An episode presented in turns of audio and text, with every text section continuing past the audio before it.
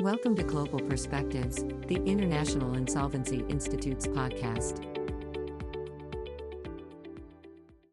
Welcome, and thank you for listening to the second episode of Global Perspectives. Throughout this podcast series, the International Insolvency Institute intends to highlight not just relevant insolvency news and decisions, but also new restructuring tools. Currently, many jurisdictions are undergoing legislative changes to their insolvency regime. On this episode, we will feature a discussion of Brazil's adoption and implementation of the UNCITRAL model law on cross-border insolvency. We are fortunate enough to have with me on this episode Sergio Savi, the head of BMA's restructuring and insolvency team in Rio, Ana Carolina Monteiro, the head of Kincaid's restructuring and insolvency team, also in Rio, and Nyana Abreu Miller, the head of the Brazil practice for Sequor Law, located in Miami. With that, I will turn over to you, Nyana. Thank you, Evan. Thank you for inviting us to be on the podcast. It is, in fact, a very exciting time for Brazilian insolvency practitioners. And for me, as an outsider located in Miami, who has been listening to Brazilian academics, lawyers, and judges talk for many years about the need to adopt the model law, I was really impressed by how much support there was in the local insolvency community, really at all levels, um, in order to push the model law through Congress in Brazil it seems to me that the effort to educate the bankruptcy bar and the bench about the importance of the model law, it served not only to get over that first hurdle, that of enacting the legislation, but it continues to pay off because those efforts prepared practitioners to put the model law into practice, and it prepared judges to accept that, well, we do things differently in these cross-border cases. Um, but I'm not the person most qualified to talk about what it looks like in practice. We have with us today two Brazilian lawyers who are um, and have been experiencing it firsthand. So Ana, let's, let's go to you first.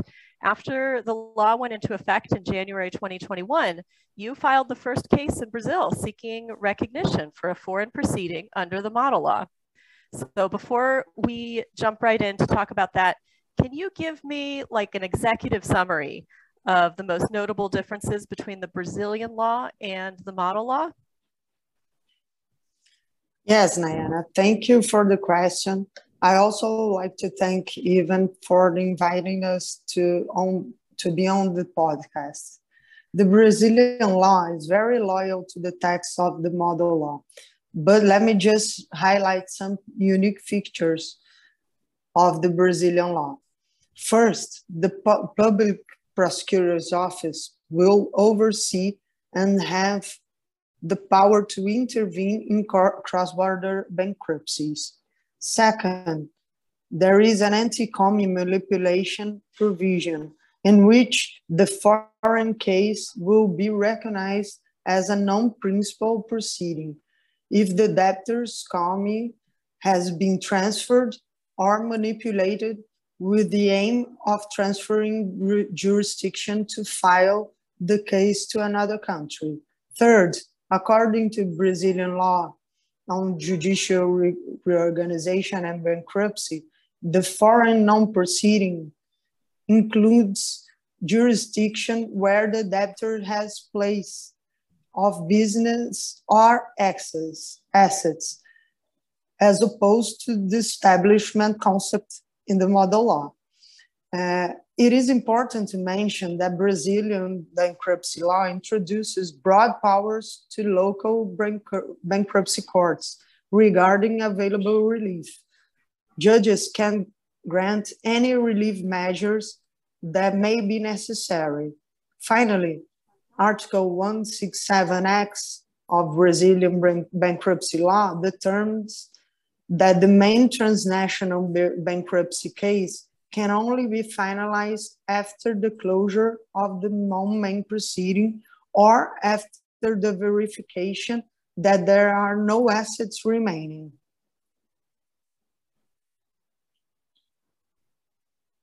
Whoops, I was on mute. Thank you for that summary, Ana. Um, but for the real UNCITRAL nerds out there, um, they will have to click on the links in the show notes in order to learn more. I know that was that was only a very brief summary. Um, because Ana, we really want to talk about um, the very first inbound cross-border case file, filed under the new Brazilian law. Your firm represented the Singapore debtor who sought recognition in Brazil. So let me start by asking you who were the debtors and why did they need recognition in Brazil? Well, ProSafe, Rigs is a Singapore company incorporated and headquartered in Singapore. ProSafe SE, it's a Norwegian affiliated. Most of the financing for the corporate group was governed by Singapore law. So that is naturally where their restructuring began. Also, the legal framework in, in, Singapore was more friendly and much faster than the liquidation in Norway.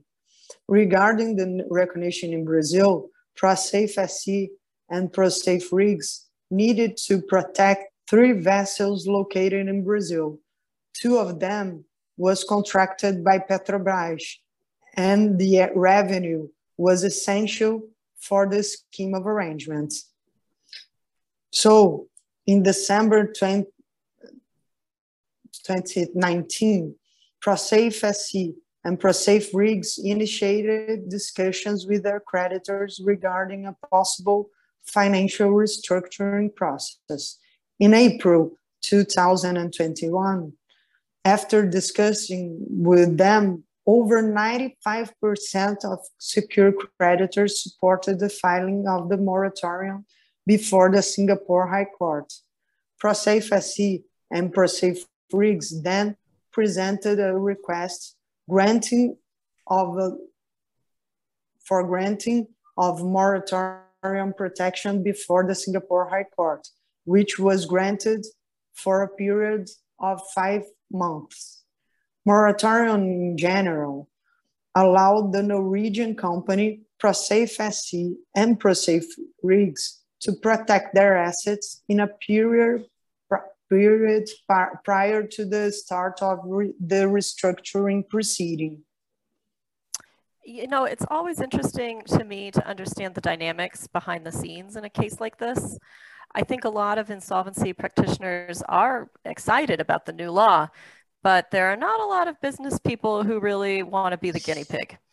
Um, but uh, here, you're, what you're telling us is that for the ProSafe companies, protecting these valuable assets was important enough that they signed up for this uh, great social experiment. So, what happened next? Yes, the protection of the vessels were essential for the restructuring, notably because the revenues from Petrobras. For this reason, in June 2021, ProSafe SE and ProSafe Rigs filed a claim before the Court of Rio de Janeiro seeking the recognition of a foreign insolvency proceedings so that provisional, provisional relief could be granted to the debtor. Provisional relief was also requested temporarily to temporarily suspend any enforcement proceedings or any other measures individually taken by the creditors against the debtors or their assets. I know that early on, when the law was passed in Brazil, there was some discussion in Brazil about what court would have jurisdiction over these applications for recognition. So, what court heard the application, and, and how long did it take after filing before the provisional relief was granted? The application was heard on an expedite basis, and it was granted 20 days after we filed it.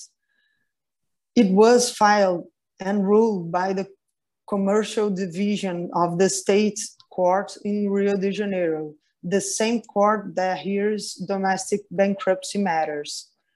After some meetings with the judge, the court rendered the decision, stated that the case must receive transnational insolvency treatment as it fulfilled the formal requirements established in the Brazilian bankruptcy law.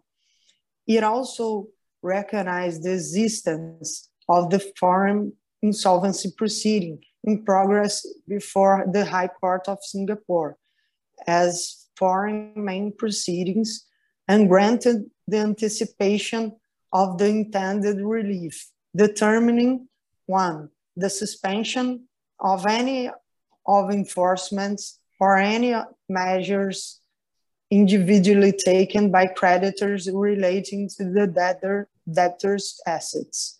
The tolling of the statute of limitation for any judicial executions against ProSafe SE and ProSafe rigs. This decision also protected the three vessels from any arrests.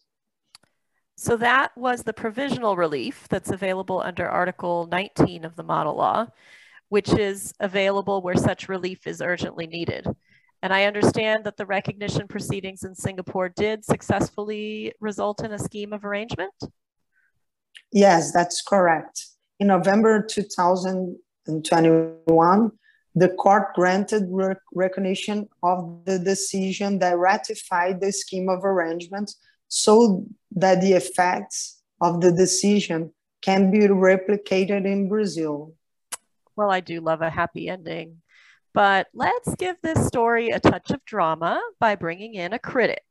Um, Sergio, uh, give us your take on the ProSafe cases, the good, the bad, and the ugly. Um, please speak to us from the universalist point of view as someone who has seen the UNCITRAL model law benefit Brazilian clients who have obtained recognition under Chapter 15 in the United States, and as someone who wants to see the model law take hold and develop uh, properly in Brazil. First of all, let's talk about the good. What went well in the ProSafe cases? Thank you, Nyana. Thank you, everyone. Morning. Thank you, thank you for inviting me for this podcast. Well, first of all, we cannot deny the ProSafe case is a good example that Brazilian courts will take cross-border insolvency rules seriously. In my view, the best part of the rulings in those cases is that the Brazilian court granted the foreign representative direct access to our judiciary in order to request the recognition of those international insolvency cases. We could also see that our new rules indeed made it possible to achieve one of the model law goals, which is having a simple and expedite proceeding for recognition of foreign insolvency proceedings. Okay, so this was a Brazilian court's first experience in recognizing a foreign proceeding. What do you think will need to change as Brazil sees more requests for recognition and becomes more accustomed to implementing the model law?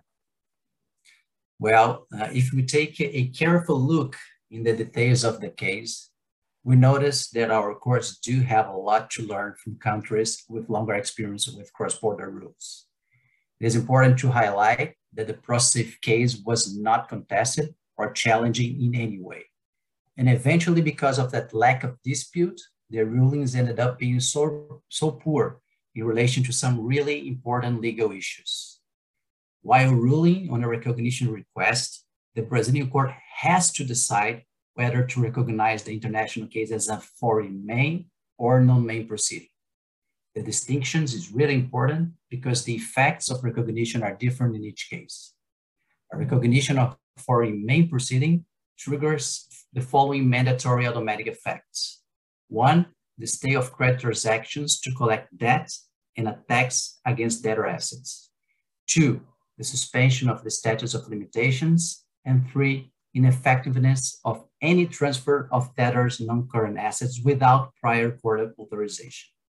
On the other hand, the recognition of a foreign non-main proceeding has no automatic effects and the reliefs available are more limited. In the first ProSafe ruling, the COMI analysis was limited to only two paragraphs.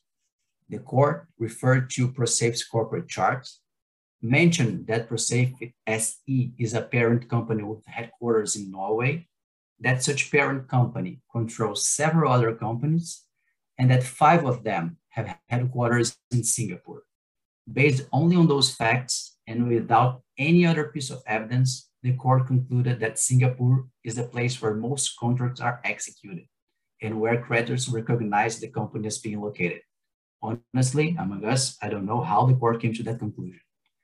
Therefore, the court said Singapore was the same as at the same time the COMI, both for ProSafe Norway and for the corporate group as a whole. The ruling did not do an analysis of the place the debtor conducts the administration of its interests on a regular basis, and that is, as a consequence, ascertainable by third parties, as indicated in the UNCITRAL Guide on Enactment of the Model Law. The second ruling for ProSafe Rigs Limited has only one paragraph on its COMI analysis. The court recognized the case filed in Singapore as a foreign main proceeding only because it was filed where ProSafe Rigs has its headquarters. Apart from being really shallow on its COMI analysis, the relief granted was broader than it's supposed to be. The court ordered the stay of all enforcement proceedings against the claimant's assets, including three vessels located in Brazil. However, the Safe Eurus vessel is not an asset of any of the debtors in the foreign proceedings. The COMI analysis and the injunctions granted suggest that the court did not make a pure entity by entity analysis, but rather a group one, which is somehow contrary to the model law, guide on cross-border group insolvency. This becomes even more clear when you take a deeper look at the first ruling issued in the ProSafe Rigs case.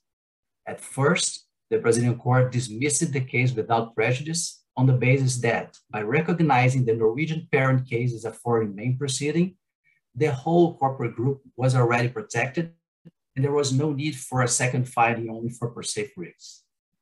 Since COMI is a total new concept for in Brazil, and determining, determining the debtor's COMI is one of the most important steps in cross-border insolvency proceedings, we should have a consistent interpretation of such concept.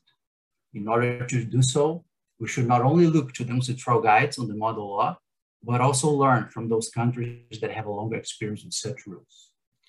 Nyana, just before I conclude, there's one procedural aspect of the US Chapter 15 that eventually should be considered by Brazilian courts when faced with, with inbound recognition requests.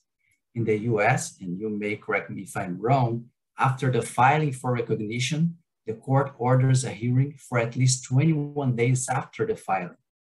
Those 21, those 21 days plus the hearing itself gives the court and the parties enough time to produce the necessary evidence to convince the court about where COMI is located. In Brazil, we have no rules provided for such a, hearing or a minimal time for it to happen before a ruling is issued on the recognition re request. And this could lead to a very brief analysis on COMI, and such analysis is such, so important for uh, insolvency, cross-border insolvency proceedings. So eventually, we should consider adopting something similar to what you have in the US, so that we can do a deeper analysis on COMI, and then the court will be more uh, ready to, to make such determination. Thank you, Nyana.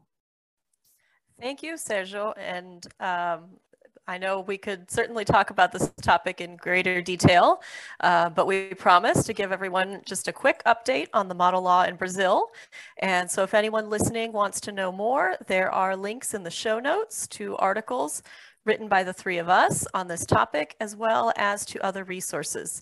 And you can also find our contact information in the show notes and get in touch with us if you'd like to continue the conversation. Thank you very much. Thank you for listening to this episode of Global Perspectives. This podcast has been brought to you by the International Insolvency Institute. Subscribe to our podcast on Spotify, iTunes, or Google Play.